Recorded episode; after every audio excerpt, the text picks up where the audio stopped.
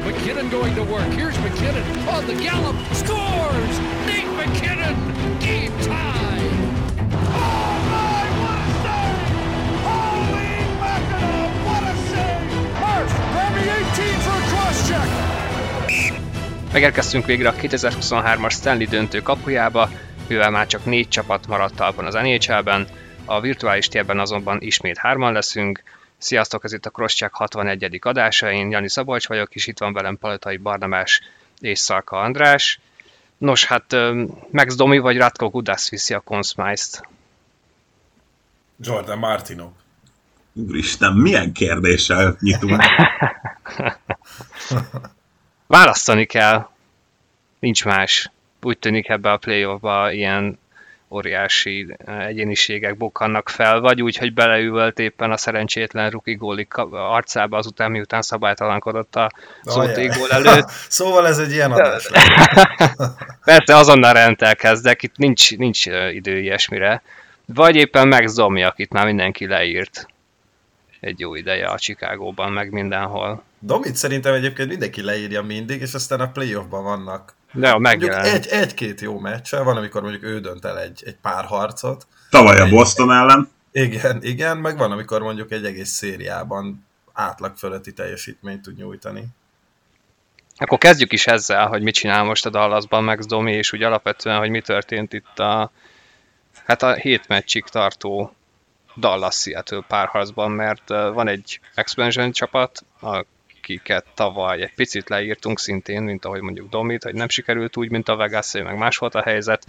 Aztán mégis majdnem összejött egy főcsoport döntő a két expansion csapattal, a vegas és a Seattle-lel, ebbe szólt bele a Dallas. Hogyan szólt bele a Dallas? Hát igazából akkor, hogyha már itt megihlettél Domival, akkor azóta azon jár az eszem, hogy akkor lesz a Domi-ból itt a döntő. Ugye a tavalyi csapata meg a mostani, nyilván ugye még versenyben van, szóval ez akkor akár még jót is jelenthet. Na de akkor ugye visszatérve a Dallasra, hát tulajdonképpen itt, hogyha csak a hetedik mérkőzést nézzük, akkor azért ez egy elég egyértelmű sztori volt. Nem nagyon volt már itt a Seattle-nek a tankban, nem nagyon volt mivel megnyerniük azt a meccset, azt a hetedik mérkőzést, ugye láthattuk végig Barnával, még azt mondom, hogy ez az egy gólos különbség, ez nem nagyon írja le így igazán az aznapi differenciát a két csapat között. Hát azzal volt már nagy bajban a Seattle, hogy egyáltalán igazán komoly helyzeteket kidolgozzon, sokszor azzal egyáltalán, hogy odaérjen a Dallasi harmadba, úgyhogy ez ilyen módon nem volt meglepetés. Teljesen más láttunk ahhoz képest, mint uh, ahogy kezdték. Talán ahogy kezdték egyébként azt a Dallas elleni szériát az számomra egy kicsit így logikán kívül is esett, tehát hogy, hogy nagyon jól. Én ott ugye azt követően, hogy a címvédőt hét meccsen búcsúztatták, azt hittem, hogy ott ők fognak beragadni, ehhez képest ott akkor nagyon-nagyon jól mentek, és hát bár a hatodik mérkőzés az egyébként nagyon szép volt tőlük, tehát amikor ugye egy kiesés rémével kellett ott szembenézniük, azt nagyon nagy vonalúan megoldották és átlendültek rajta, különösen ugye egy jó periódussal az első és a második harmad átmenetében, de azon kívül itt a hetedik mérkőzésen nem, nem voltak már igazán meccsben. Ahhoz képest, hogy ugye milyen mélységéről beszéltünk a Seattle-nek, meg hogy ugye gyakorlatilag itt 18 különböző góllövőjük volt, és stb. stb. Tehát tényleg, hogy ugye bárkitől lehetett várni azt, hogy mondjuk egy ilyen mérkőzésen majd különbséget jelenthet, mint mondjuk Björkstrand, aki az Avalanche ellen döntött, hát most nem volt senki. És uh, szerintem, ami még itt uh, legalábbis nekem szembetűnő volt, az az, hogy a Kraken az három meccsből egyébként kettőt úgy nyert meg, hogy uh, azon a két meccsen volt egy ilyen 7-8 perces periódus, amikor tényleg lőtte a dallas és, és beakadt nekik abban a szűk időintervallumban 3-4 gól, ami nekem legalábbis arról árulkodik, hogy az ilyen rövid zárlatok kivételével azért a Stars uralta ezt a párharcot, vagy legalábbis azért valamilyen szinten kontroll alatt tartotta, és összességében nyilván a jobb csapat ment tovább, és a hetedik meccs ezt, ezt meg is mutatta, mert ott a Dallas rettenetesen fegyelmezetten és struktúráltan játszott az elejétől a végéig, és hát kihúzta a méregfogát a Seattle-nek azzal, hogy nem hogy a támadó harmad, de még a középső harmadban sem nagyon engedte át a kraken úgyhogy nem is nagyon tudták ezt a dump and chase belők a korongot, aztán iszkolunk érte hárman dolgot művelni, és hát azért a Stars jóval mélyebb csapat, legalábbis ebben a play mint, mint az Avalanche, úgyhogy uh, itt ugye nem is őrölték fel őket annyira, vagy nem tudták annyira lefárasztani nyilván a szupersztárokat, és akkor majd beszélhetünk Robertsonról is, hogy azért lassan neki is meg kéne érkeznie, de hogy Robertsonon kívül is volt még bőven egy csomó játékos, aki elő tudott lépni, Hinc ugye folyamatosan, és a, a hetedik meccsen is egy iszonyatosan fontos, hát jégtörő volt lőtt, úgyhogy uh, nyilván údákat zengtünk a Krakenről, hogy mennyire komplett csapat, csak hát a, a Dallas is komplett, plusz még azért vannak, vannak olyan húzó nevek, akik, akik egy meccset el tudnak dönteni. Igen, és hát és nyilván a Dallasról fogunk még majd beszélni, mert ők tovább mentek. Itt a seattle lehet talán még egy picit elemezgetni azzal kapcsolatban, hogy akkor, hát egyrészt nyilván szerintem idén abszolút túl teljesítettek, és meglepe, ők voltak az igazi meglepetés csapat már azzal, hogy nagyon kicsi múlott, hogy eljussanak a főcsoport döntőbe, de hogy mit lehet csinálni jövőre, vagy innentől kezdve ez olyan elvárás. Legalább a playoffos nyilván az nem, hogy mindig nyerjenek egy kört, és ott legyenek a főcsoport döntő kapujában, de mm, azt nagyjából el lehet akkor mondani, hogy jól sikerült ez a csapatépítés, vagy ez egy kiugró év volt, és majd utána jön megint egy kis visszaesés, mert majd jönnek a fiatalok. Mert egyébként, ha ránézünk a cap struktúrára, hát gyakorlatilag az egészet egyben lehet tartani. Itt van egy-két olyan játékos, akivel hosszabbítani kell, de szerintem nem lesz egetrengető szerződés egyik sem. Ugye érdekes, hogy például Hát valószínűleg nyilván az expansion miatt is ez egy kicsit kivételes csapat ugye a struktúra tekintetében, mert hogy nagyon sokan vannak az ilyen középszerződéssel, tehát első ránézésre olyan, mintha sok helyük lenne, de valójában nem, mert nagyon sok az 5 milliós szerződés, most itt kapásban látok 5 egyébként, kapussal együtt, ugye Grubauer azt hiszem a legtöbb, majdnem hat. Meg még ugye Burakovsky is ott. Meg Burakovsky még, viszont ő ugye jövőre vissza fog térni, tehát ezzel meg egy kicsit erősödni fog nyilván a Kraken, tehát tovább mélyülni, és hát ugye a fiatalok közül pedig fejlődésre is lehet számítani. Úgyhogy jövőre is playoff? Hát lehet, igazából tényleg ahogy mondtad, nem kell olyan nagyon komoly csodákat művelni itt nyáron, esetleg mondjuk ugye a Dánnal érdemes leszerződni itt. Nyilván azt hiszem, hogy Donskoyból például már valószínűleg ugye kiszállni kell, és akkor ott az kapásból egy, egy fizetési felszabadulás valóban ugye eléggé, hát nem is tudom, hogy hogy mondjam, ilyen egészséges, vagy ilyen kiegyensúlyozott ez a, ez a struktúra, tehát igazából ezt azért úgy lehet szépen tartani. Hát itt az a kérdés, hogy, hogy itt hogyan akarnak hosszabb távon leszerződni esetleg több játékossal, úgyhogy hogy itt tényleg igazán hosszú távú szerződésekről legyen szó, mert itt ugye 2027-en túl még senkinek a szerződése nem nyúlik, és akkor, hogy, hogy mondjuk azzal, hogy indulnak el, de valóban egyébként olyan szempontból mondjuk Burakovsky visszatérése az még adhat majd egy plusz erősséget ennek a csapatnak, hogyha, hogyha újra bevethető lesz. Úgyhogy én nem mondom azt, hogy mondjuk ilyen csoportgyőzelem, vagy, vagy akár azt sem mondom, hogy mondjuk ilyen nyugati top 4-ben lesz helyük, de nagyjából én azt hiszem, hogy ott ebben az ilyen 5-8 közötti bejutók között ott lehetnek viszonylag stabil a jövőre is, ezt úgy látom, igen. Engem két dolog foglalkoztat a Kraken jövőjével kapcsolatban. Az egyik rövid távon az az, hogy ugye ez a csapat volt egyelő létszámban a legproduktívabb együttes az egész nhl az alapszakaszban, és hát olyan hatékonyságot produkáltak, ami nem biztos, hogy reprodukálható ebben azért lehet számítani némi visszaesésre, és ugye ez a Krakennek a legfőbb erőssége. És hát nyilván azt kell majd figyelni, hogy mennyire fog csökkenni mondjuk az a hatékonyság, amivel idén működtek. Úgyhogy én még azért nem írnám be őket előre a playoffba. Hosszú távon meg engem az érdekelne, hogy, hogy a saját útjukat fogják járni, és erről beszélgetünk a közvetítés alatt is, hogy hogy akkor lesz a Kraken út, amiről még nem tudjuk, hogy micsoda, vagy ők is rálépek a Vegas útra, és elkezdenek sztárokért, vagy nagy Isten szupersztárokért csereberélgetni, és ezzel hát elébe menni a fejlődésnek, és felgyorsítani a folyamatot.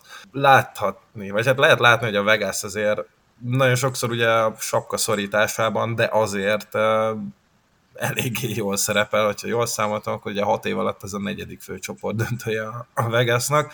Úgyhogy ez mindenképpen tetszhet akár a Krakennek, meg, meg, meg lehet egy követendő példa. Más kérdés, hogy, hogy ugye egy expansion csapattal eleinte mindenki szimpatizál, mert hú de jó sztori, és aztán a Vegas a saját játékos politikájának köszönhetően egy kifejezetten nem szeretett csapat lett nagyon rövid időn belül, és ott nyilván egy egy új csapatnál azért az imázsépítés is egy elég fontos szempont, úgyhogy Francisnek érdekes nyara lesz, az biztos.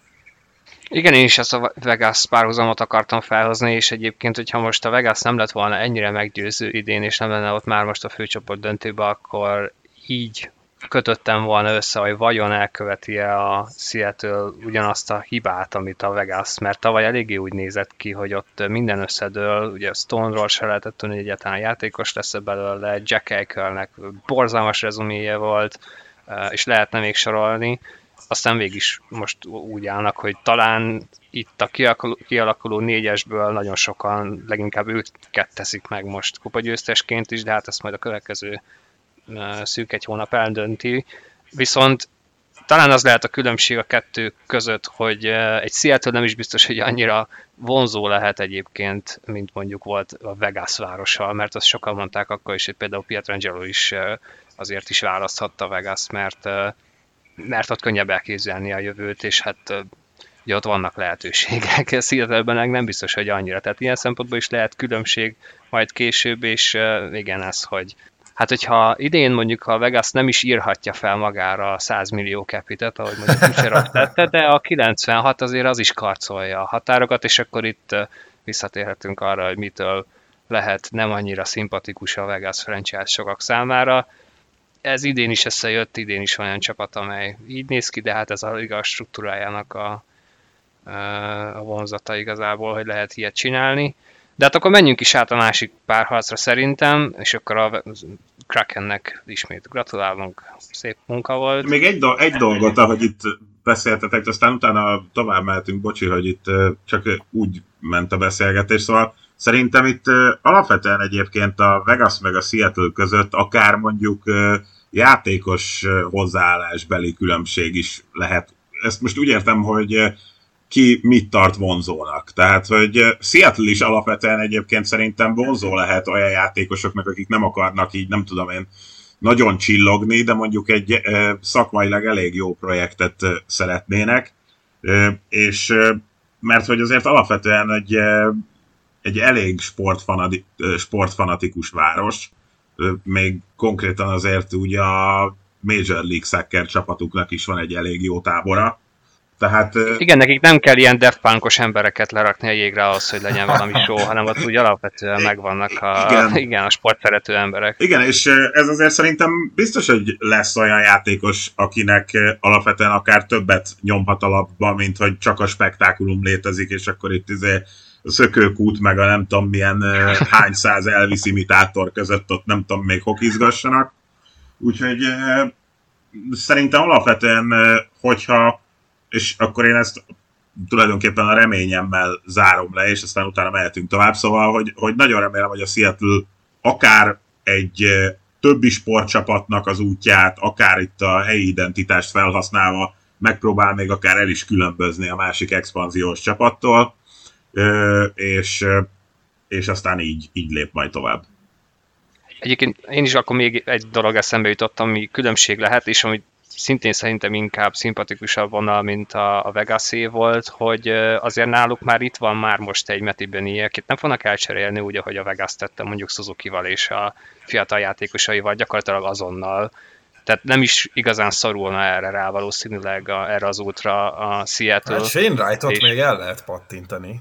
Hát igen, de, de én azt gondolom inkább Francisről, hogy, hogy megtartja. Amúgy lehet, tehát hogyha azon múlik, hogy mm, tényleg ütőképes maradjon a Seattle, és látják azt, hogy a most meglévő már lassacskán úgy kiöregedő játékosokból nem lesz mondjuk meg egy nagyon stabil hátvéd, akkor akár egy Wright-ot be lehet áldozni, mert benné meg az első soros center pozíciót hát úgy tűnik, hogy el fogja tudni cipelni.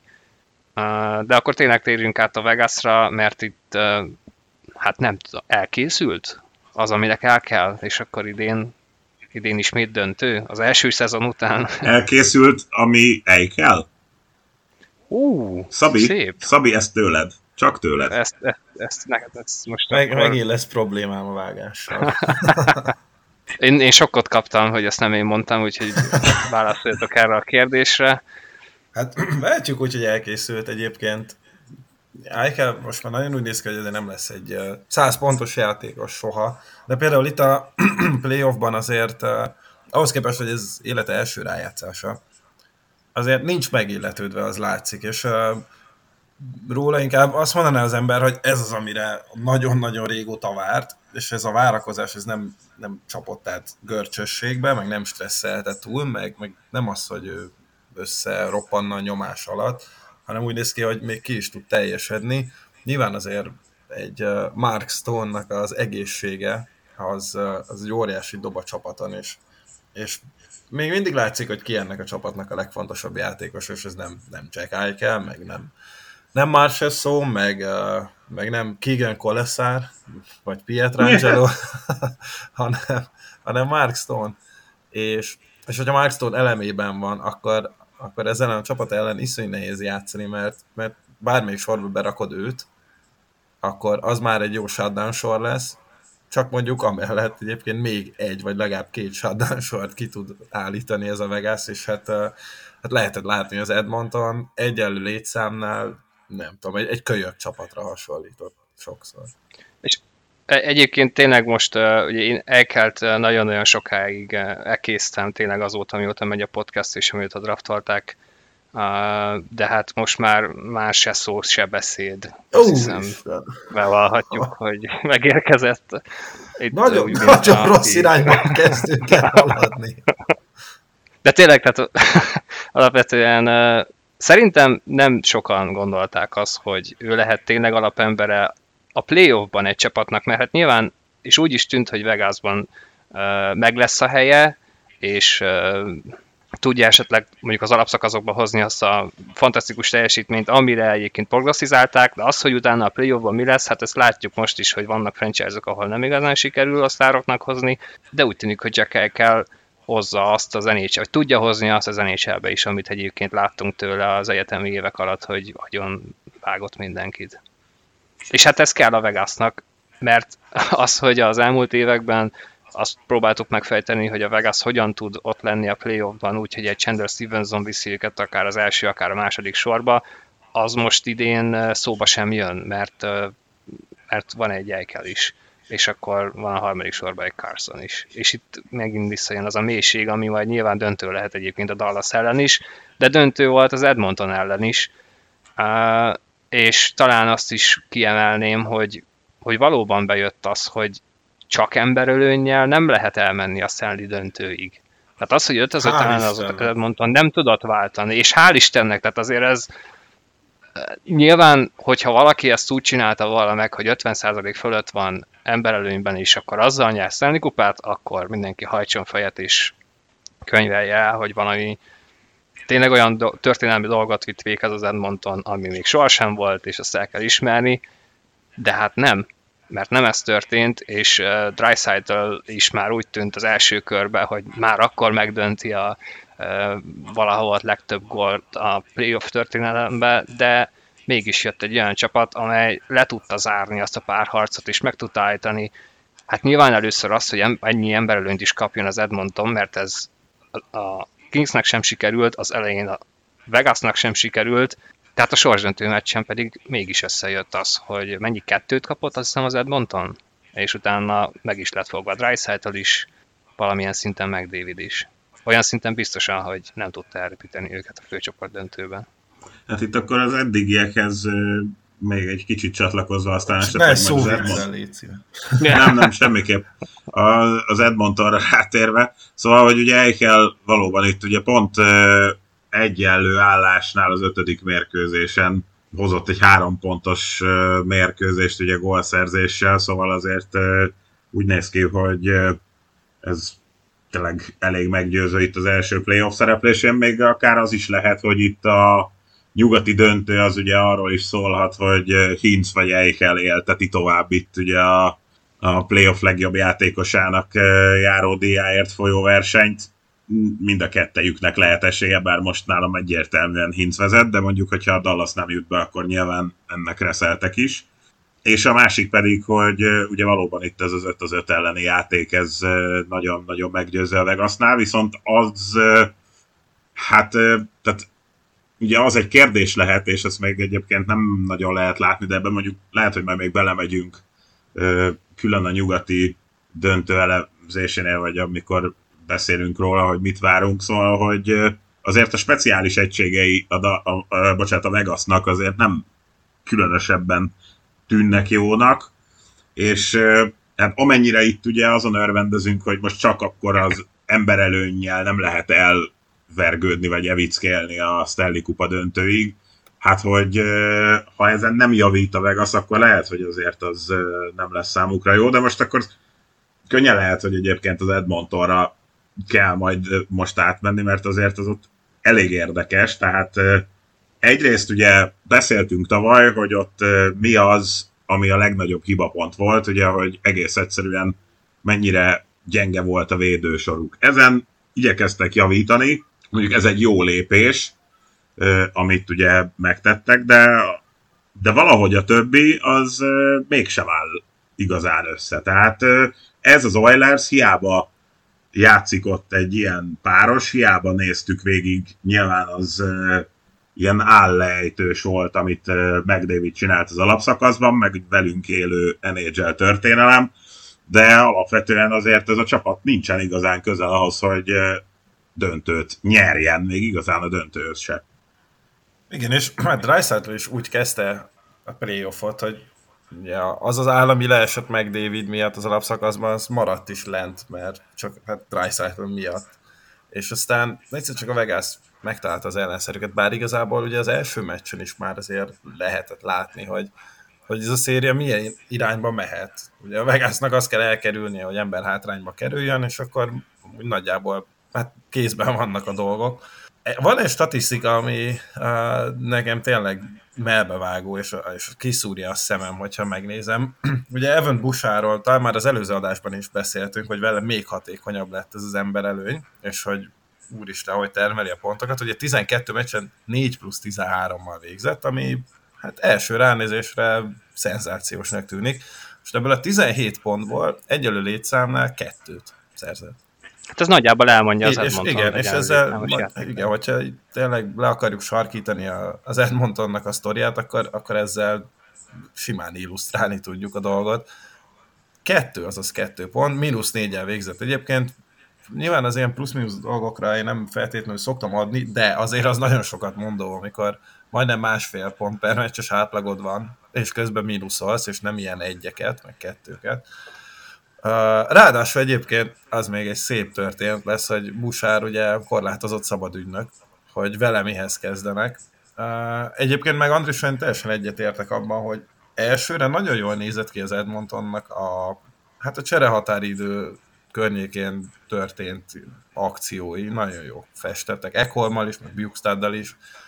Mindenki odáig volt, hogy akkor megvan a kirakós, hát a kapus poszt az, az nem tudom, ez, ez tényleg ez a sötét varázslatok kivédése óra náluk, mert, mert úgy néz ki, hogy az el van átkozva, és, és bárkit állítanak be, vége, vége. De egyébként uh, ahhoz képest, hogy tényleg Skinner fördelmes szériát hozott, meg úgy egész rájátszást. Nyilván nem varnám a nyakába, mert nem őtelt arra, hogy tényleg a, nálam a világ legjobb játékosa, meg mondjuk még egy a top 5-ből, és aztán egyszer csak hát ott tartasz, hogy egyelő létszámnál képtelen vagy bármit csinálni. Nugent Hopkinsnak ugyanúgy kettő pontja volt egyelő létszámban. Pedig egyébként pont ez volt szerintem egy ilyen extra, vagy ez is úgy tűnt idén, hogy az lesz, mert korábban meg azt kifogásoltuk velük kapcsolatban, amellett, hogy nyilván a kapus hiány és a védő hiány az egy ilyen alap dolog volt, de hogy emellett ugye leginkább egy sorról szólt az Edmonton, és nem is nagyon volt igazából a mélységük, sem védekezésben, amit a támadók tudnak nyújtani, sem pedig secondary scoringban. Uh, idén ez odafajult, hogy Nugent Hopkins több mint 100 pontos játékos lett, de Nugent Hopkins is át tudott tűnni a playoffban. Úgy tűnik, hogy ez itt, uh, itt, itt tényleg több franchise-nál is akkor, és akkor egy Réferreláró is betippelt a kanadai házi döntőt, de hogy itt ennyire a fundamentumokkal van probléma?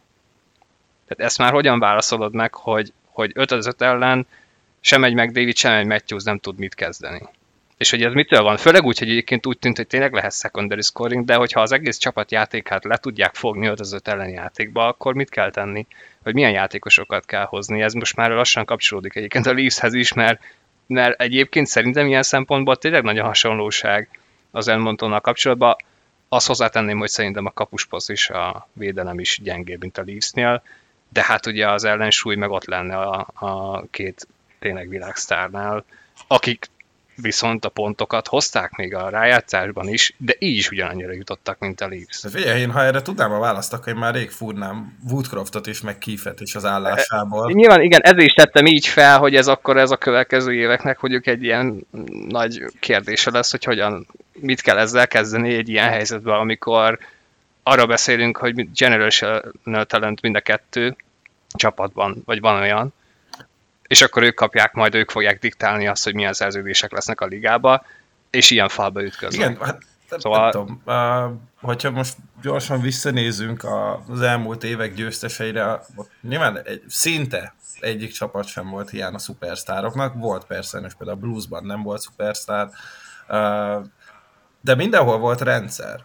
Tehát hiába volt mondjuk tavaly is, hogy McKinnonja meg egy Makári a Colorado-nak, az a rendszer az piszkosul jól működött. Velük is nyilván, meg alapkövei, meg alapemberei voltak annak a rendszernek, hogy működjön, de egyébként is működött, és hát nagyon úgy néz ki, hogy a rendszer, amit mondjuk Torontóban, meg Edmontonban próbálnak erőltetni, az egyszerűen nem playoff kompatibilis, és nem tud arra érdemben válaszolni, hogy mi van akkor, amikor a két sztárod nem tudja egymaga megnyerni a meccset. Jó, és akkor itt úgy hozzunk egy olyan párhuzamot, hogy, hogy igazán lehet, hogy vagy most ezt hogy is fogalmazzam meg, szóval, hogyha van már egy játékos kaliber, nem, nem talán nem ez a jó, uh, játékos nagyság, tehát ahhoz már kell valami olyan edző, aki nem mondjuk a, az edzői pályájának az elején jár? Hát figyelj, itt, igen, itt rá is terhetünk egyébként a leafs mert itt az az egyik probléma, és uh, én még mindig azt hallom, hogy sokan azt gondolják, hogy Kif egyébként alapvetően egy jó edző. e, és akkor itt gondolom nem, gondolom itt megpróbálják félretenni azokat a, nem tudom, hogy hova lehet tenni, amikor nem az, hogy hetek óta tartó minta van arról, hogy nem működik egy Kerfoot Tavares Nylander sor, hanem két playoff és a Elimination Game-en összerakja őket, hogy én elhiszem azt, hogy egyébként mint stratéga tud néha jó lenni, meg nem egy teljesen vak, és akkor azért azt gondolják, hogy jó edző, de hogyha ilyeneket meghúz, amellett, hogy igen, és akkor visszatérve arra, amit Andris mondott, hogy akkor azt hiszem talán ezt is Ferraro mondta, de az Overdrive-ba mondta valaki ezt, hogy az igazán jó edző attól jó edző, hogy abból a kurva sztárból kihozza azt, amiért sztár a playoffban. Hát... És a, negyedik, és a negyedik jön el egymás után nála, ez csak nála, hogy az nem sikerül. És akkor nyilván itt végigmehetünk mindenféle más problémán, amiket így lehet szemezgetni most a Leafsnél, hogy ez most megint miért nem sikerült. Egyébként én annyira próbálom leegyszerűsíteni ezt a dolgot, hogy nem lőttük be a helyzeteket, mert egyébként a sportban ilyen is van, tehát ez, ez is előfordul, nem kell megváltani a világot az elemzésekkel és a magyarázkodásokkal, be kell lőni azokat a rohadt helyzeteket, ha ott vannak. És ez nem sikerült. Ez egész, az első két meccs az ennyire rohadtul egyszerű. Szerintem semmi másról nem szólt. És onnantól kezdve, hogy ez nem sikerült, jött egy tragikus harmadik, hát az, az és ott vége is lett a dalnak. De igen, szóval hogy Kifnek már csak ezért is mennie kell. Nyilván a döntései miatt is, meg az, hogy minden egyes meccsen uh, outcoacholva, mert ő minden túl gondol, és nem hagyja a játékosokat akár a saját már bejáratott soraikban érvényesülni, de már csak ezért is, hogy, hogy látszik az, hogy ő is képtelen kihozni a sztárokból azt, amit lehet, hogy más ki tud. Nem tudom, hogy tudja-e, de lehet, hogy igen. Mert itt uh, négy playoff minta van arról, hogy ő nem. És ez már pont elég arra, hogy váltás legyen. Aztán belemeltünk, hogy szét kell robbantani a kort. És akkor kimondtam. Na, na, végre. És akkor válaszolja meg valaki, hogy hogyan. Ezt erre várok én, hetek óta, hogy valaki legalább rohadt opcióval én, elő. Én nem ezt, mert... nem ezt válaszolna meg gyorsan, csak kifre egy mondatot, hogy, hogy szerintem az ő egyik nagy hiányossága az, hogy képtelen megújulni. És, például, és akkor hozhatjuk ellenpéldának Deburt, aki, aki érdemben reagált arra, hogy a Kraken ellen a hatodik meccsen a Lindell Hakampa páros, az, az nem tudom, Erste Liga szintet sem ütött meg. És a Tampa ellen csinált sokáig... ilyet ki. És mi lett a vége? Hát kiszoptunk, de egyébként... Hát, de nem hosszabb távon, tovább jutás Hát hosszú távon. Tovább jutás lett Akkor igen, de hogy utána akkor miért nem tudott? De hát ez az, hogy egy, lehet, hogy a, tehát egy edzőnek nyilván ezt rohadt nehéz eltalálni, hogy meddig tartson a türelme. Mert ugye annak van pszichológiai üzenete is, hogyha kapkod, akkor a játékosok sem kezdenek el benne bízni, ha meg nem változtat, akkor azzal meg bizalmat sugároz. De például Debur meglépte a hetedik meccs előtt, hogy Hakampát kirakta a csapatból, jött Miller, és kaptak egy gólt, azt is fél perccel a meccs vége előtt. És, és, és Deburnak van egy 7 0 Így van, így van, és, és ez egyébként egy rohadtul sokat mondó adat, hogy ilyen helyzetekben ő hogyan képes felkészíteni a csapatát. Hát ki is meg ott van, hogy hogy mennyi, tizenvalány Elimination Game-ből egyet nyert? Hát meg? egyet nyert. Vagy most már kettőt? Igen.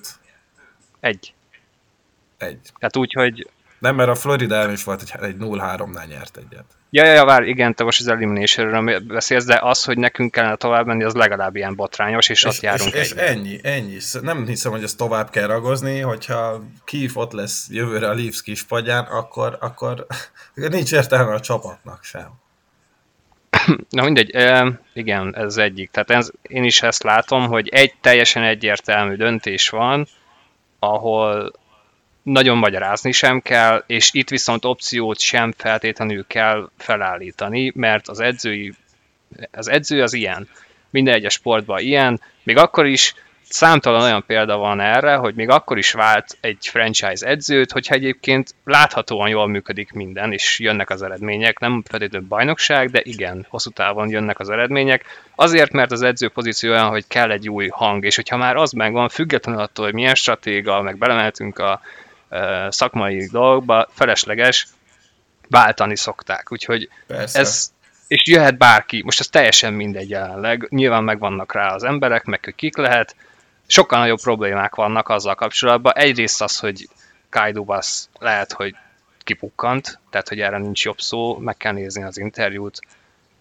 Uh, egész egyszerűen azt is ki kell mondani, hogy a, Leafs ownerek, akikről nem beszélünk több mint tíz éve, vagy legalább tíz éve, amióta Shanahan átvette az irányítást, semmi szó nem esik a Tenenbaum, MLS-el, Rodgers féle vonulatról, igenis felelősségre kell őket vonni, mert ott volt a tavalyi év eleje, és Sziglik is azt mondták, hogy semmi értelme nem volt annak, hogy legalább egy évet nem adnak neki, és úgy megy bele egy olyan szezonba, ami nyilván minden fel van téve a fels, legfelső polcra, hogy nincs szerződése, és hát nem tudjuk, hogy mi van a háttérben, vagy pontosan milyen uh, helyzet van otthon, de lehet tudni, hogy családi problémák is adódtak ebből. Tehát konkrétan valószínűleg a felesége fogja eldönteni, hogy ő folytassa-e, amellett, hogy milyen szerződést kap. Én meg vagyok győződve arról, hogy ő megkapta most az ajánlatát, csak nyomott egy kurva nagy kapjátok be, és majd én eldöntöm, és majd én megbeszélem a családommal, hogy akarjuk -e ezt, vagy nem megyek sehova, és várok egy évet, és meglátom, hogy mi lesz. Mert most jelenleg ezt mondta, itt tartunk, nem. És innentől kezdve akkor lehet feltenni a kérdéseket. Egyrészt nyilván rohadtul kellene szerintem most ezt, hogy Dubasz jöjjön, már csak azért, mert ő ismeri Matthewsékat. ő tudja, hogy mennyi értelme van elcserélni bármelyiket egyébként, de a legfontosabb az, hogy Matthews alá kell iratni. Én tudom, hogy sokan azt mondják, hogy őt, őt is el lehetne küldeni, nem lehet elküldeni, nem fogsz érte olyan játékos kapni és olyan ellenértéket, amiben te biztos lehetsz, hogy ez megváltoztatja a franchise. Én még mindig azt mondom, függetlenül attól, hogy most a második körben gold sem lőtt, egyébként szerintem a játékával akkor a probléma nem volt, tehát azt láthatjuk, hogy egy kecsak is el tud tűnni, egy Robertson is el tud tűnni a Dallasnál, és tud nyerni uh, mégis Szíriát az a csapat. Tehát ez, nem, azt mondom, nem hiszem, hogy ezen múlott. Az viszont biztos, hogy ilyen értékű franchise centert nem fog találni még egyszer a Toronto. A kiinduló pont az az, hogy őt alá kell iratni. Hát vagy el kell Onnantól kezdve, hogy... Igen. Onnantól kezdve, hogy mit kezdesz a Tavares Marner uh, hármassal, lehet átrágni az embereknek magán szépen folyamatosan az opciókon, hogy mi mit vonz magával, vagy mi mit hozhat magával.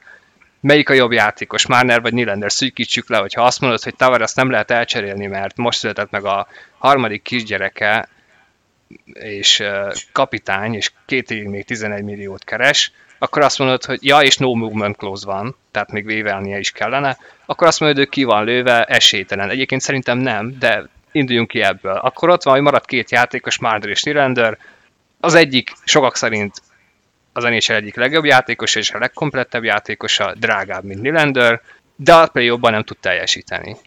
A másik oldalon ott van Nylander, aki most még egyelőre olcsó, de lehet, hogy drágább lesz a szerződése, de a play meg teljesít. Melyiket cseréled el? Kiért cseréled el? Szóval, hogy... Én, én Marnerre sosem tudnám rámondani azt, hogy egy komplet játékos, mert egy komplet játékosnál Nálam az egy alapfeltétel, hogy legyen kiegyensúlyozott. Már ne rohadtul nem az. Az ő amplitúdója az, az, az ilyen szinten nagyjából már megengedhetetlen. Tehát oké, okay, amikor top formában van, akkor tényleg az egyik legjobb játékos a világon. Csak amikor nincs top formában, akkor teljesen jogosan kapja a kritikát, mert, mert többet árt, mint használ. Igen, mégis mindenki azt mondja, hogy legyen elcserélve Nylander, mert hogy mert ő meg mondjuk nem olyan jó védekezésbe. Ja, csak amikor az van, hogy egyébként tényleg meccset kell nyerni a play akkor valami a William Nylander jön. Akármennyire szidják évek óta, hogy a perimeter player nem elég kemény, nem védekezik úgy, Hát egyébként nem, nem, tudom, van három hét. Nem olyan rossz védekező egyébként, szerintem. Szerintem se annyira, mint ez ráragad. hogy Nyilván ez szarvédő, szerintem egyáltalán nem az. Én ebből csak annyit szerettem volna kihozni, hogy szerintem a megfelelő választ nyilván senki nem tudja, sőt igazából igazából nekem, engem ez zavar a legjobban, hogy opciókkal sem nagyon tud felállni egyelőre senki. És bármelyikben nyúlnál bele, bármelyiket kezdenéd el fontolgatni megoldásként, legalább annyi pro van, vagy kontra van a másik oldalon, hogyha másodikhoz nyúlnál. Azzal én egyet értek, hogy úgy tűnik, hogy tényleg fundamentálisan van itt valami komoly probléma, de hogy ez egyébként ez megoldódik-e azzal, hogy bármelyiket elcseréled egy olyan áron, amiben neked szentül meg kell győződnöd, hogy abból a csapat jól fog kijönni. És akkor itt egyébként Dubasz is felhozta azt a példát, meg sokan, hát igen, ott van tavaly a Florida, cseréltek egy Matthew Kecsakért. Hány ilyen volt az elmúlt de, 15 de, de évben? Szerintem azt fordítva kell nézni, ezt, hogy cseréltek egy Matthew Kecsakért, mert Kecsakra mindenki tudta, hogy menni fog. Itt szerintem itt mert hogy te is az ellenértéket próbálod fejtegetni. Hát mert muszáj, papíron, hogy jó legyen. Papíron, Tehát, egy rohadt nincs, jó, de papíron egy rohadt jó ellenértéket kapott érte amúgy a Kágari. Tehát ez az, hogy senki nem Igen. látta jönni, hogy egy 115 pontos játékos lesz az ellenérték egyik része. És ez az, hogy nem, nincs minden a felszín fölött. Tehát oké, okay, hogy, Na jó, hogy de... naponta 15 féle plegykát olvasunk, rengeteg féle elméletről, ki tudja, hogy azok honnan indulnak, de nagyon sok mindenben továbbra sem látunk bele, és még a magukat insidernek nevező idióták sem látnak bele. És lesznek olyan cserék minden évben, minden nyáron, hogy, hogy mindenki a fejét fogja, hogy ez honnan jött. És azt lehetett tudni, mondom, hogy Kecsák csapatot fog váltani, de arra mondj egyetlen egy embert, akár mondjuk senki, tehát még Huberto sem, meg a családja sem számított arra, hogy Huberto át fog költözni Floridából Calgaryba. És egy ilyen Jó, csere nyilván, benne én van sem, a Igen, de hogy én sem azt mondom, semmiképp sem neveket várok. Inkább azt akarom ezzel mondani, hogy oké, okay, most mindenki mondja azt, hogy ezt meg kell húzni, ezt, ezt meg kell csinálni, mert más út nincs. Tegyük fel, nincs. De rohadtul benne van a pakliba, és inkább benne van szerintem a pakliba, hogy akkor nézzük meg csak ezt a cserét, hogy te elkágarizod az egészet. Hogyha ezt akkor te elkágarizod, akkor mi a szar csinálsz? Hát figyelj, ahhoz, ahhoz vigyétek oda Suttert. figyelj, el, állítólag De- szabad. De az ilyen cseréknek nagyon nagy százalékban egyébként inkább az a vége, mint ami a Calgary oldalán jelent meg. Nem pedig az igen, hogy ö, ö, ti lesz az a játékos, aki, aki 100 pontot csinál, és hosszú távra aláíratod, még olcsóbban, mint azt a szerencsétlen Huber. Hát bocs, hogy így fogalmazok, de hát ennél a cserénél botrány, hogy mennyire szarul jött ki belőle a Calgary. És én ettől félek, és egyébként ezt mondta Dubasz is, hogy felhozta ezt a példát, de azért abba az a legyen tisztában mindenki, hogy ezt nincs, hibázás, nincs hibázási lehetőség. Úgyhogy Én egy dolgot vetnék fel, mert igazából itt ugye torontói részről, és tényleg egyelőre nagyon nehéz ebbe belemenni, mert kicsit ilyen izé, szurkáljuk a ködöt, de hogy edzőváltás lesz előbb, vagy nagy csere lesz előbb? Csú, hát. hát először, először GM, És kell-e mind a ke- de kell-e mind a kettő? a legelső GM lesz, tehát az a következő egy-két napban szerintem ki fog derülni, hogy Dubasz mit mond. Uh, én, én nagyon merem remélni egyrészt azt, hogy visszajön, másrészt, ha nem, akkor Pridemet promotáljuk, és ő lesz a GM, mert azt el tudom képzelni, hogy az ő víziója tovább megy Pridemmel, és ő még egyébként tudna lenni az az ember, aki alá tudja értelmesen iratni Matthews. Tehát én így látom a sorrendet, hogy Dubász per Pridem, és semmiképp sem valami félbalond 70 éves Isten tudja kicsoda GM, aki szétveri az egészet. A második lépés Matthews, a harmadik lépés az, hogy edző, és utána ott van a draft előtti időszak, ahol egyébként neked meg kell hozni azt a döntést, hogy akkor már nem fogod elcserélni, mielőtt beüt az, hogy no movement clause, mert azt tegyük hozzá, hogy neki is ott lesz, vagy egy egyébként már lassan aláíratható, mert július 1 elsőjén Nyilendert is alá lehet iratni, és őt cseréled el. Én nagyjából ezt a sorrendet látom, az edzőkérdés pedig eh, a Dual Szabajóval kívül nem, nagyon nem szeretné ezt meghúzni, mert nyilván eh, gyakorlatilag junior évek óta az edzőjének tekinti Dubas Kifet, de, hát de el kell engedni. Igen. El kell engedni, és én azt látom rajta, hogy egyrészt ezt is belátta, másrészt azt is belátta, hogy ő egy nagyon-nagyon-nagyon komoly hitet vetett ebbe a korba, eh, ami tart hát 7 éve, de az ő irányítása alatt végig az 5 év alatt, de ez megszűnt az ő szemében is, úgyhogy szerintem meg fog azzal próbálkozni, hogy tényleg elcserélje valamelyiket, hát De- de, de hogy kit és hogyan, ez jó kérdés. Ja, én visszatérnék még arra, hogy én, az, én tőle el tudom képzelni azt is, hogy a legkeményebbe belemegy, és ezért kezdtem tavares és az ő szituációjával, és az, hogy emberileg egyébként milyen lépés lenne, de hogyha már ennyire tényleg mindent feltett egy lapra, ami ugye a kort is illeti, és hogyha GM szemmel nézett, hogy az egyik 32 éves, még 11 millióért, de a többiek 26-27 évesek, akkor lehet, hogy azt kell tenni, hogy meg kell kérni Tavares, hogy vévelje, és akár szarér, hogy ér eladni. Én nem tudom, de én ezt sem zárnám ki. Nagyon sokan kizárják, hogy ez lehetetlen. Értem, hogy miért. De, de ez, ezért kemény a GM szakma. Oké, okay, hogy megy, a, megy az ötletelés, meg bizonytalan a jövő. Én egyébként nem vagyok egy ilyen edző fejet követelő szurkoló, mondjuk ennek az e-mail címem pont ellent mond, de, de én nem értem, hogy Kifnek hogy lehet még munkája, mert mert ez, ez megint egy akkora bukás volt, hogy itt nem az volt, jó, akkor most nézzük meg, hogy merre indulunk. Tök mindegy, merre indul el ez a Leafs, Sheldon Keefe nélkül kell megtennie. És nem értem, és ez is üzenet jellegű, hogy, hogy ő még ott van. Kinek a bizalmát élvezi még mindig, és, és, és mit keres ott? Miért nem? Tehát mindenkinek jobb lenne, hogyha szerencsétlennek megköszönnék a munkáját, és elküldenék végre golfozni. Ő is építheti a saját jövét, meg a Leafs is építheti. Mi- Mit keres ő még ott? Ő egyébként, én úgy láttam, hogy ő úgy ült ott, hogy ő ezt elfogadta, hogy ez jön. Hát de akkor rúgják ki. Az NBA-ben nagyjából most nem tudom, akárhány csapat kiesett, vagy nem jutott be a playoffba, két nap később megmondták neki, hogy akkor viszlát öreg. Tehát az elmúlt három hát... év legeredményesebb edzőjének már nincs munkája azért, mert elég csúnyát bukott a rájátszásban. Kif nem most bukott csúnyát a rájátszásban, hanem folyamatosan, és még mindig ott van. Hát nyilván most még nem fogja Dubasz kirúgni, mert konkrétan jelenleg valószínű szerencsétlen ott érdepel az asszony szoknyája alatt, hogy akkor mondd meg szívem, hogy mi legyen a következő pár évben az életünkkel. És gondolod, hogy ha jön egy új GM, akkor az meg fogja tartani Kifet? Biztos, hogy nem. Azt, hát, az, hát, hogy, Azt nem értem, új GM ez, jön, és az nem De ez Kiffel is kibaszás. Hát lehet, hogy majd szó szerint. Hát a, nem, az lenne jó. Az lenne jó. Nem tudom, szerintem ez a... Igen, értem, hogy mondasz, de szerintem ez az egy-két nap, ez most kb. majdnem mindegy. Valószínű, hogyha visszajön Dubasz, ő is ezt meg fogja lépni. Én is remélem, hogy minél hamarabb, mert egyébként azt hozzáteszem, mert ezzel kezdted, hogy miért van még munkája, lesz munkája. És azért lesz, mert, mert a liga így működik, hogy azért vannak, nem tudom, megfizetve a játékosok, és azért lesz Matthews is 15 milliós vagy 14 milliós játékos, mert az alapszakaszban rohadt jó számai vannak, és ez így működik.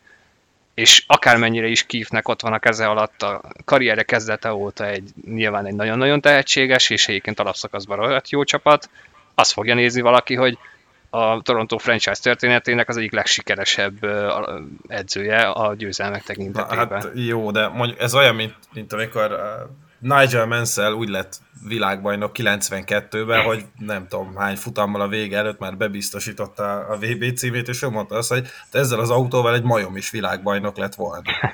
Ezzel a kerettel az, hogy bűn lett volna bármikor is mondjuk 100 pont alatt végezni. Na hát a Kívnek a majmai mi voltunk. Lehet. Vagy ez hogy, hogy is kell mondani. Igazából teljesen mindegy. Na de igazából tényleg ennyit is a Torontóról, túl sokat beszéltünk már róla, most nyilván nem véletlenül, mert ami most következik, az lesz az igazán érdekes időszak, és franchise meghatározó lehet, akár ez a pár nap is, de utána a nyár az mindenképp, viszont az NHL megy tovább, és mi is megyünk tovább a párharcainkkal, mert tényleg itt van a főcsoport döntő.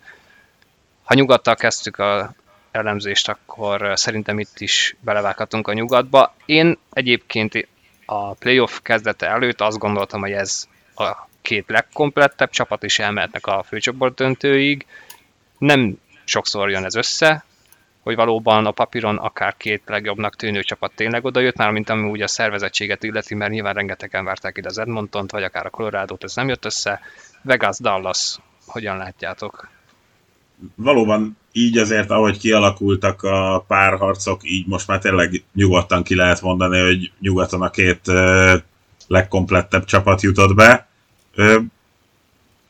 talán a Dallasban lehet még, és itt ugye Barnától volt egy fél mondat Robertsonról, szóval, hogy ilyen potenciál az még esetleg a Dallasban lehet támadó fronton, mert hogy Robertsonnak hiába néz ki mondjuk esetleg pontokban úgy viszonylag normálisan ez a playoff, de a gólok azok azért eléggé hiányoztak tőle. Voltak éppen itt ugye a második széria a Seattle ellen le is ment úgy, hogy Robertson nem volt eredményes. Még az első Wild elleni ötödik mérkőzésen, amikor ugye kettő-kettőre álltak, akkor mondjuk szerzett fontos volt, úgyhogy azért azt megmutatta, hogy hogy fontos pillanatokban azért nem nullázzák le teljesen, úgyhogy a Dallas ebben bízhat. Bízhat abban, hogy azért a kapus fronton náluk lesz majd az előny, mert bár mondjuk a hetedik mérkőzés az nem feltétlenül Attingerről szól, de azért azt lehet sejteni, hogy ott ő a jobb kapus. Aiden Hill egyébként mondjuk nem szállt be rosszul, ugye Brossa megsérült pont a korábbi podcastben beszéltünk arról, hogy ő azért úgy belenőtt abba, és a Jets ellen látszott, hogy képes jól teljesíteni, hát akkor erre ugye ő is kidőlt, mert eleve egyébként ugye a Legacy alapszakaszban öt különböző kapus volt, és most is lehet, hogy lát, látunk egy harmadik különböző kapust még a playoffban, ugye Quicket, bár mondjuk szerintem valószínűleg a Vegas az bármennyire is ugye egy legendás kapus, de jobban járna, hogyha ő bár valószínűleg nem keveredne oda a kapu elé. Úgyhogy, úgyhogy ebben van a Dallas erőssége, hát a Vegasnak meg nyilván ugye ezt az 5 az 5 elleni játékot kell erőltetni, ehhez kell a fegyelmezettség, tehát a már szintén megpendített Koleszár nem kezdhet ilyen egyéni akciókba, hogy ott belegítse a büntetőpadot. Fú, viszont ebbe azért ebbe is van potenciál bőven. Hogyha a Dallas megnézzük, és hogy a, hát a Vegas meg bemutatta az előző szériában is, hogy tudnak keménykedni, és tud, tud olyan uh, szituáció kerekedni, ami utána napig vitáznak a Twitteren, hogy ez most kinek járt volna eltiltás, meg kinek nem. Hát igen, de ott igazából mondjuk az, hogyha ha mondjuk felforrósodik meccsen belül a helyzet, és mondjuk nem az van, hogy akkor csak sima kiállítás van egyik oldalon, tehát mondjuk a Vegas részéről, akkor ha mondjuk egyenlő létszámnál tudnak játszani, akkor az még azért mindig jó a, a Vegasnak, és hát ugye Eikerről meg szó volt, hogy itt az első playoff szereplése azért az rendben van, de hát itt is azért végig lehet zongorázni azt, hogy Carsonnak például a Jets ellen volt ugye nagyon jó szériája, és ott lövöldözte a gólokat.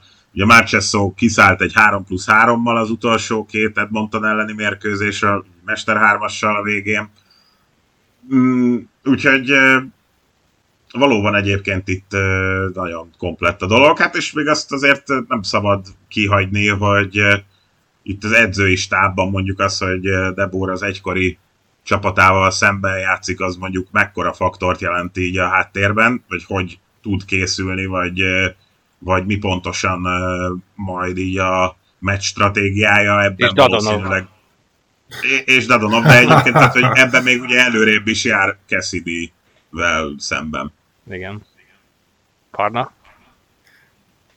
Nekem nem tetszik a párosítás nyilván, de, Amúgy de ettől sem. függetlenül biztosan nagyon élvezhető lesz, mert uh, igen, a Dallasban tényleg van még kiaknázatlan potenciál, akár tényleg kapusfronton is, vagy Robertsonnál is, de, de jelenleg én is azoknak a táborát erősítem, akik uh, itt Vegas továbbjutást tippelnek, vagy éreznek, mert, mert ez a Vegas egyébként nagyon hasonlóan játszik, mióta létezik, csak, csak a játékos minőségben nagyon sokat léptek előre, szóval ez még, még zártabb, és ugyanakkor még jobban támadó gárda lett. Más kérdés, hogy mondjuk ez, ezért be kellett áldozniuk a kapus frontot, vagy kapus posztot, de nagyjából tehát ahhoz képest, hogy mindenki mennyire félt, hogy úristen, Brossoa, meg Davidék ellen, meg, meg Jézus, hogy mi lesz, nem történt semmi. Oké, okay, volt, hogy Brossoa elfáradt, jött Aiden Hill, és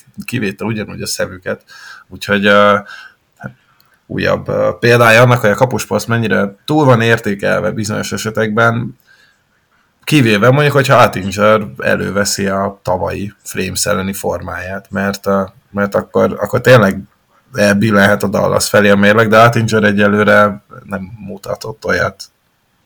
És hát egyébként igen, a, a túl van értékelve sokszor a kapus pozíció, viszont amúgy a Vegasnak tényleg van egy, hát egy elég félelmetes védelme, mármint így megjelenés szempontjából is, ami, ami a Dallasnak új lehet ez az egyik egyébként, hogy az szerintem nagyon stabil, a másik pedig az, hogy hogy a speciális egységek nem tudom, hogy itt mennyire fognak, ugye ezt már Andris egy kicsit érintetted, de ebben is egyébként fölül tudnak kerekedni a Dallas a, a Vegason, és nem csak, persze ezzel megbirkozott a Vegas a emberölőnyök tekintetében az Edmontonnal, hogy azokat kivédekezzék, vagy ne adjanak egyébként nekik erre a lehetőséget, ugye főleg a párharc vége felé, de mindenben hátrányban, mind pedig emberelőnyben ez a Dallas jobb, mint a Vegas.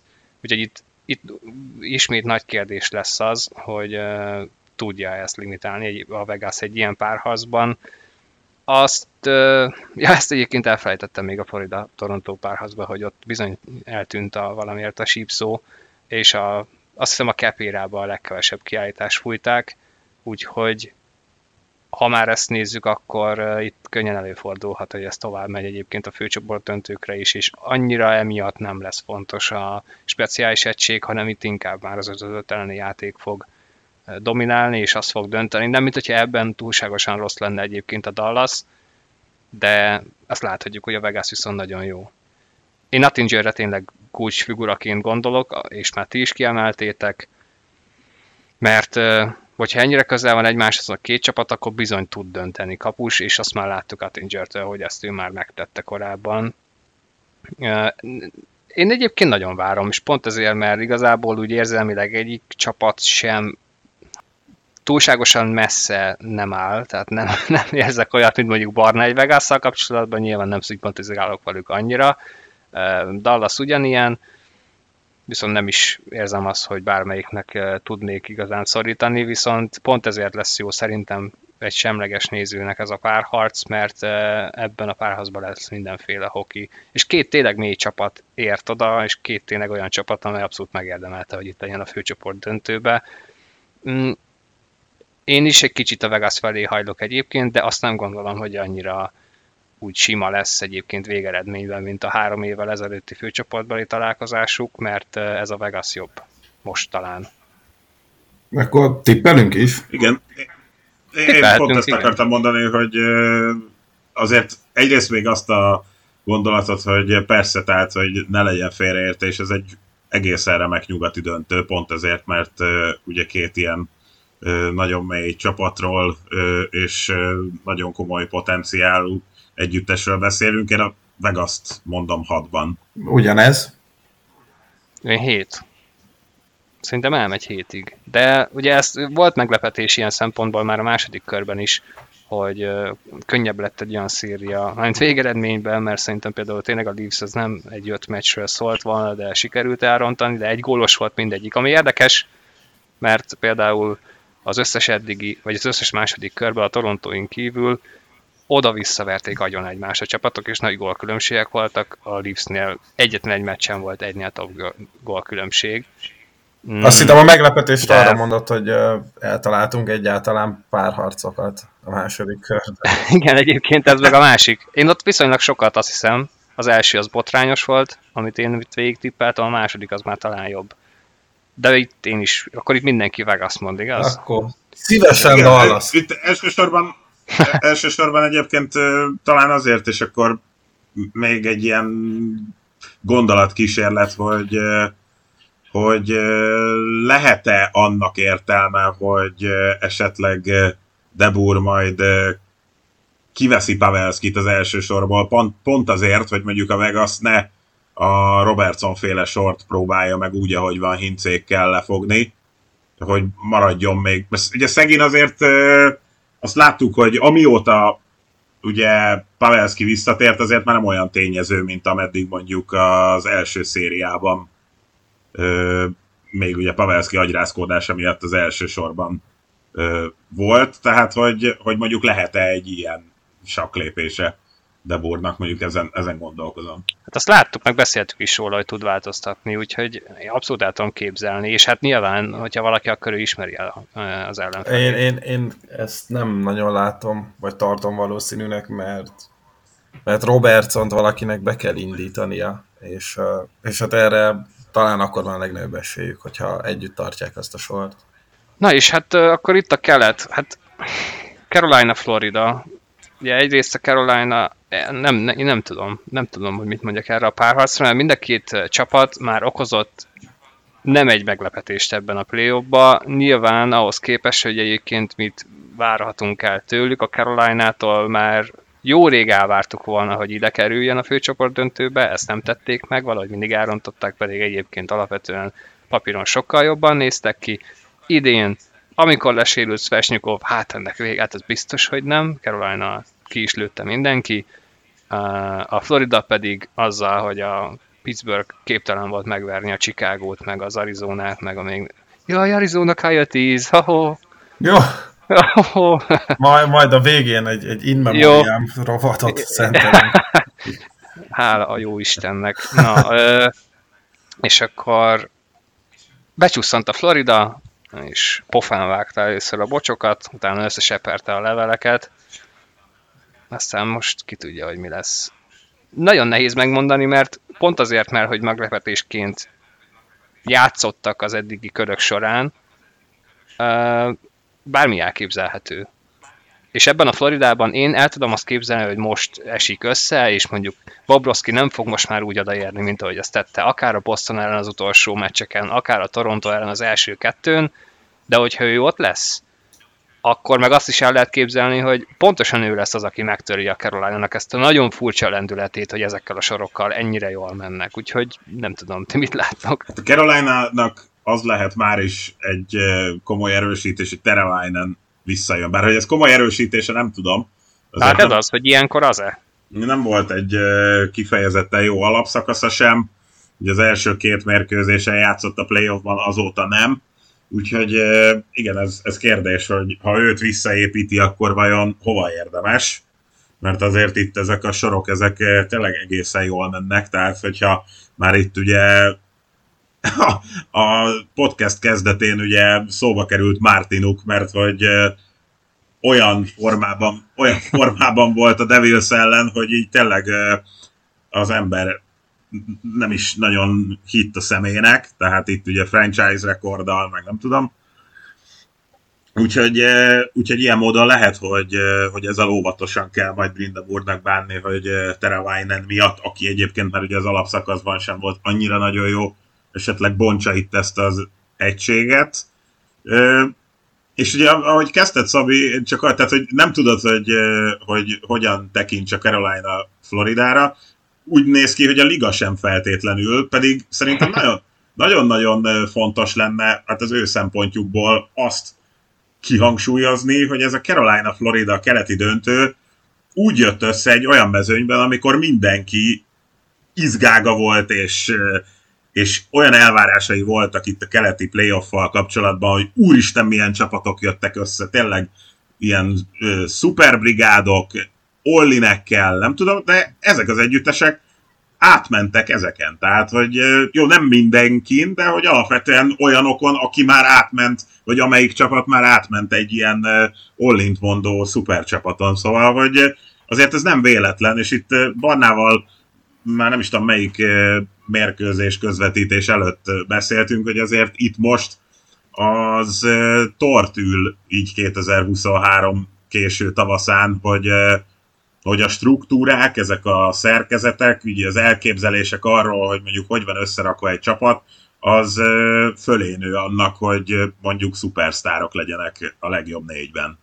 Hál' Istennek egyébként, ez szerintem egy, egy nagyon, nagyon üdítő tendencia, és főleg azért egyébként, mert ezek a rendszerek ráadásul nézhető hokit tartalmaznak, szóval nem az van, hogy akkor 1-3-1-es trap, és és megpróbálod először a közönséget, aztán meg az ellenfelet is elaltatni, és annyira gyilkolni a játékot, hanem, hanem ez egyébként pörgős, ugyanakkor nagyon szervezeti égkorong, amit egyébként számomra legalábbis nagyon élvezetes nézni, ezért is várok sokat ettől a keleti döntőtől, bár hát Andris, ezt múltkor felidéztük, hogy amikor mi nagy elvárásokkal ültünk be még az alapszakasz elején egy, egy Florida-Carolina meccsre, ez mennyire bűnszar lett végül, Nyilván ez más, tehát ez, ez már nem az ilyen uh, homokozás, meg ilyen délutáni matiné lesz, hanem, hanem ez egy keleti főcsoport döntés. Amikor ez a két csapat elemében van, akkor, akkor szerintem nagyon látványos és gyors és darálós hokit tud játszani.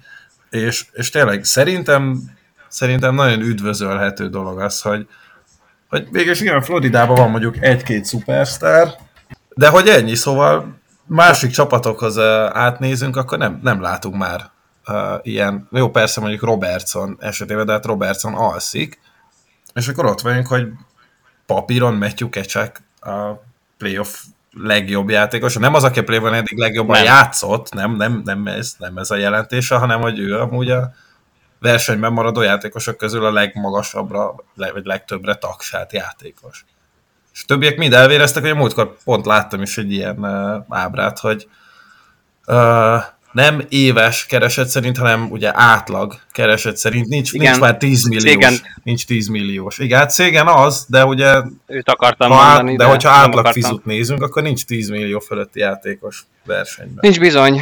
Uh, ugye itt nyilván a Carolina lehetne egy picit veretesebb a főleg a támadó szekcióban, de nekik meg ugyanaz, mint egyébként, amit mondtam a vegas kapcsolatban, hogy ez a védelem, ez, ez tényleg nagyon-nagyon jól néz ki. Most úgy tűnik, hogy hogy Andersen sem nyírja ki őket itt a play pedig ő nagyon előszeretettel tud tönkrevágni szériákat, egyelőre működik.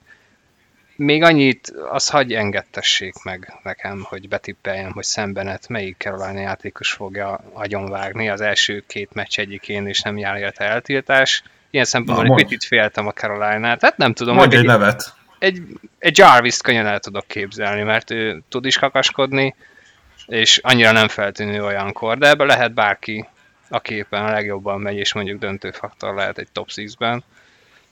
Akkor már Martinuk, mert akkor ő Na, a legjobban. na, de na. őt ne, gondolom, őt ne, ne nem, Őt ne. nagyon fájna neked, hogyha Ja. Martinuk kidőlne ebből a playoffból. Na, erre kíváncsi vagyok, mert szerintem, hogyha jól emlékszem, akkor ilyen, s mivel nem kellett eddig igazán megbirkózni a Carolina-nak, nyilván az előző szériában egyáltalán nem. Na most hirtelen akartam mondani, ki, kin mentek végig az első körben. Ugye az islanders de hát az Islanders sem nagyon erőlködött a ilyesmivel, mint amivel Hát, hogy is mondjam, lesz egy szembenet, ugye Kecsak ezt még igazán nem is mutatta meg, inkább csak azzal, hogy belemászott a büdös kesztyéjével a másik arcába. De ott lesz, talán még hát Gudas mindenképpen, neki is kellett volna már egy meccset kiülnie legalább. Ilyen szempontból, jó, hogy Lomberg is visszatért, őt akartam az előbb hirtelen mondani, ilyen szempontból új lesz ez a széria a Carolina-nak, és hogyha valamivel, és még eddig nem láttuk, hogy mivel lehet megbontani ezt a... Té- tényleg most a Carolina a legjobb szó, ez a furcsa kémia, és ezért is hezitálok azzal kapcsolatban, hogy jó-e bárhogyan belerakni Teravainen, most egy olyan furcsa dolog működik ott, ami, amiről ugye nem szokott lenni értető magyarázat, csak az, hogy a kémia jó. E, Viszont ezt egyébként a Florida szerintem ezzel a idegesítő és akár néha akár a sportszerűségen is túlhaladó játékával meg tud piszkálni. Amellett, hogy nyilván van egy félelmetes sportcsakük és egy nagyon jól működő legalább három soruk, ami hát sohasem adja fel, úgyhogy ezt is azért tegyük hozzá, tehát nem csak azért jó a Florida, mert mondjuk egy Matthew Nez fejét belenyomják a palánkba, de azért is, mert rendkívül szervezettek. Bobrovskit már említettük. Na erre még kíváncsi vagyok, hogy ő ezt tartja ezt a következő körben is. Az biztos, hogy nagy szükségük lesz rá, mert ugye ez a Leafs ellen is látszódott, hogy um, védekező struktúrában nem mindig van otthon igazán a Florida, sőt, sokszor át is adják a területet a semleges zónába, és szeretik a rohanós hokit, amit ők abszolút jól használtak ki, tehát a helyzeteiket nagyon-nagyon nagy százalékba belőtték. Ugye a Boston elleni széria második felében, a Leafs ellen végig gyakorlatilag. A Carolina viszont szintén szereti ezt. Úgyhogy itt játék struktúrában szerintem itt egy nagy különbség lehet, és a Bobrovskira talán még nagyobb szükség is lehet, mint az előző körben. De hogyha már uh, tippeltünk az előzőnél, megpróbálunk itt is? Andris? Hát a? Brindam úr iránti tiszteletem miatt 7 Hurricanes. Nálam 6 Hurricanes. Akkor összerakjuk a Vegas Carolina döntőnket, és megnézzük a Florida Dallas. Így van. Mert én, eh, én hat meccsen tippelném a Hurricanes-t. Eh, Az előzőnél eltaláltam azt, hogy tovább megy a Florida, és egyébként itt is el tudom azt képzelni, de én azt gondolom, hogy most ez a Carolina, Carolina megbontja őket, és eddig tart az az igazán nagy lendület, de, de, de hát nem lesz egyszerű. Úgyhogy én hat, hat meccsen mondom a Carolina-t. Elbúcsúztatjuk még a Devils-t is, mert ha már mindenkit vagy szépen, Tényleg. vagy, vagy kevésbé szépen, de azért itt meggyászoltunk, szerintem azért érdemes róluk is pár mondatot ejteni. Kezdheted is. Kezdjem is? Uh, Húha.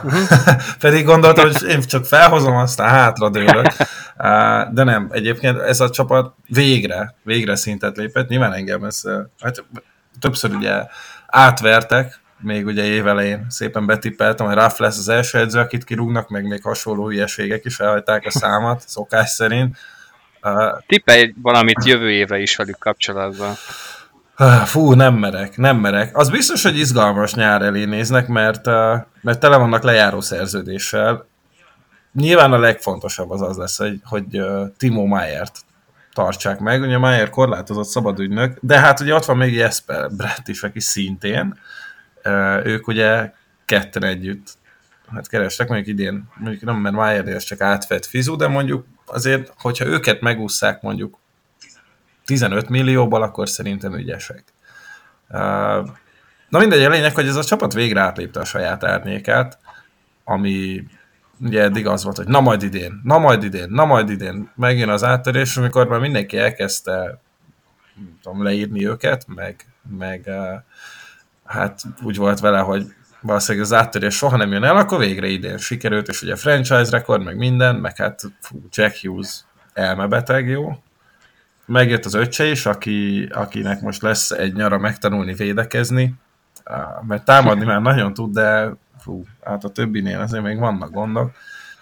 Rendben lesz szerintem, Szerintem nyilván is, nem szerintem is. jövőre, hanem három-négy év múlva, de Lehet. igen.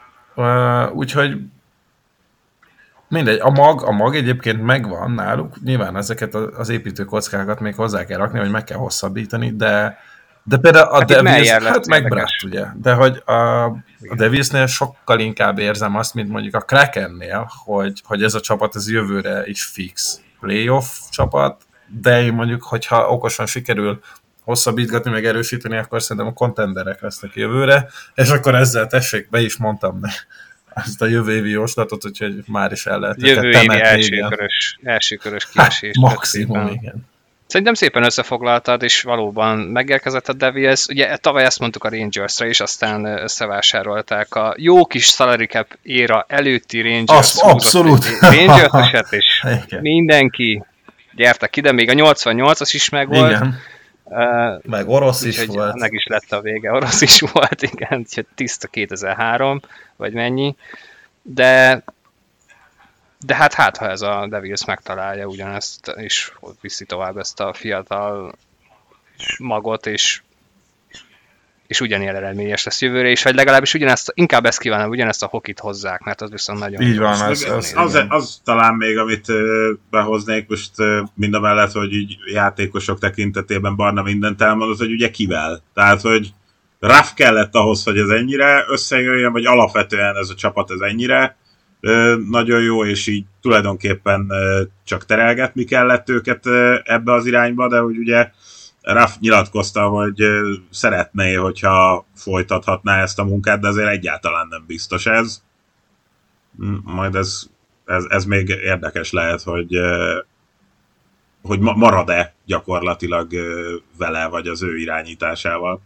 Na és hát azt hiszem, hogy elérkeztünk még egy nagyon szép pillanathoz, ugye, Még- egy- egy úgy nézzük, hogy, a, hogy az előző napnak, mert ott ugye a ottani idő szerint még itt a tegnapi napról van szó, hát volt egy, egy személyben egy nagy hőse, Bartalis István, és mellette volt egy kicsike kisváros népessége, aki bizony azt mondta, hogy kap be Gary Batman, és a koporsó szöget beütötte valószínű a Batman-féle Arizona álomba. Lehet -e ezt még máshogy mondani. Nyilván ki fogjuk ezt még elemezni, sajnos ez tényleg egy, egy, egy botrányos Őre ez történet. nem ami- hivatalos szavazás volt, szóval a totális összesítés még meg kell várni, de, de nagyon jó felé mutatnak a dolgok. Nyilván azt hozzá kell tenni, hogy Gary Batmannek a narcisztikus személyisége is úgy alapvetően az egója, és amit ő felépített itt ezt az elmúlt több mint 20 évben, és nem akarta semmi áron sem elengedni azt, hogy az Arizona Coyotes megszűnjön, mint franchise, és mint egyébként a NHL szégyene, és ami ugye az egész major sportágok tekintetében megpróbálja még lejjebb taki- taszítani ö, tényleg a semmibe, és egy olyan helyzetet létrehozni, amivel csak röhögni tud mindenki a szerencsétlen National Hockey League-en. Ö, Úgy tűnik, hogy ennek végre vége, de hát ez sem Batmanen múlott, és emiatt is el tudom képzelni azt, hogy még valamit tartogat az öreg a tarsajába. Megmutatom én nektek, hogy itt tudom még tartani ezt az Arizonát, majd meglátjátok. Úgyhogy jelenleg úgy állunk, hogy szavazás szempontjából is az alapján vége, mert nem lesz arénájuk, és nem is fog erre költeni senki. Na, pont ezt akartam mondani, hogy odáig fog fajulni a dolog, hogy Batman saját pénzéből fel fog húzni egy jelenlegihez hasonló ilyen szakadt istálót, hogy akkor játszatok, oké, nem öt, hanem mondjuk három ezer ember előtt, de csak is ott. Csak is ott. Arizonában. Betonon. Hát figyelj, ő a komisszár, bármit megtehet. A Malit Arénának a 732 bérletesét a következő műsorunkban majd névre szólóan köszönteni fogjuk, és elnézést Minden, kérjük mindenkinek tőle. küld egy koszorút. Igen. Igen, úgyhogy nagyjából ezt még mindenképp meg kell említeni, mert ez tényleg gyakorlatilag számomra az év híre, de majd nyugtával a napot. Minden esetre jönnek a főcsoport döntők, amelyből, hogyha jól tudom, ugye akkor minden meccset közvetítünk végül is hivatalosan. Így van. Innentől kezdve minden meccs élőben, és hát itt Istivel leosztottuk végül is a párharcokat, szóval keleti-nyugati, majd végigvisszük, de ti ugye jöttök mindenre, úgyhogy, úgyhogy aztán Hát innentől kezdve tényleg a legizgalmasabb részét most már mindent láthatnak majd a nézők. Ráadásul még azt ne felejtsük el, hogy a nyugati döntőnek az egyik mérkőzése az még nem is annyira éjszakázós, mert ott érdekes módon megszakították ezt a sorozatot, hogy egy időpontban kezdődnek a mérkőzések, ott vasárnap este magyar idő szerint 9-től már meccs lesz nyugati döntő biztos valamelyik franchise-nak a versenylova miatt át kellett rakni egy utolsó meccset, és ezért úgy döntött a NHL, hogy inkább akkor közvetítjük, de igen, ezáltal egy nap lesz ki. Egy napon, magyar idő szerint egy napon lesz két NHL meccs az Arena 4-en, úgyhogy péntek hajnalban találkozunk. Még egy kérdést beszúrhatok gyorsan? Hogyne. A, igen. Uh, nincs egy kicsit hiányérzetetek amúgy ezzel a második körrel kapcsolatban, és nem azért, mert a Toronto megint kizúgott, mert az, az talán a legkiszámíthatóbb volt, hanem, hanem úgy egyébként izgalmakban. Uh, színvonal az egyébként helye közel azért rendben volt, de nincs bennetek olyan, hogy most ennek a, a két fő csoport döntőnek nagyon nagyot kell szólni ahhoz, hogy, hogy visszajöjjön az egész playoff hangulat? Vagy ezzel csak én vagyok így? Szerintem túl sokat kaptunk az első körbe, tehát ott abszolút meg volt minden. Record President's Trophy kieső, 3-1-ről ford, 3-1-ről, volt 3-1-ről fordítás? Igen, persze, hát Florida ezzel ment tovább, uh-huh. overtime gólok, onnan 4-1-ről visszafordulás, nagy áldozat, bajnok kiesés, tehát ott tényleg minden volt. A második kör azért az eleve kicsit le tud ülni olyan szempontból, hogy a fejetlenség az mindig az elsőben van, de hát ugye most átköltözött az egész liga délre, úgyhogy akkor Gary Batman majd ezt megmutathatja, hogy na látjátok, a főcsoport döntőben mindenki délen van, és ezt is én hoztam nektek össze, hogy egy fantasztikus főcsoport döntő legyen. Hát talán itt a keleti része miatt lehet, tehát hogy azért itt a Toronto meg a New Jersey kiesése azért az jóval simábban ment, mint azért az várható volt de összességében, ahogy mondtad, tehát a színvonal az rendben volt, és, és tényleg így, eh, tehát azért minden idők egyik legjobban várt keleti playoffjából egy Carolina Florida jött össze, és már csak azért sem lehet rájuk legyinteni, mert mert hogy kik zuhantak ki közben. Úgyhogy, úgyhogy én nekem nincsen nagy csalódásom egyébként ezzel. Mondom ennyi, hogy, hogy talán ez a két csapat hát a vártnál simábban megadta magát. Igen, de szerintem a színvonal megint jó lesz a főcsoport döntőbe. Ezt a keletinél főleg érzem, a nyugatinál, nyugatinál meg azt a, azt a kőkemény playoff hokit. De majd meglátjuk. Úgyhogy péntek hajnalban találkozunk, és a podcastekkel pedig nyilván majd a főcsoport döntő követően majd a jellemzéssel és a nagy döntőbe harangozással. Úgyhogy köszönjük szépen ismét, hogy itt voltatok, nektek is, rácok. Úgyhogy sziasztok! Sziasztok! Hello!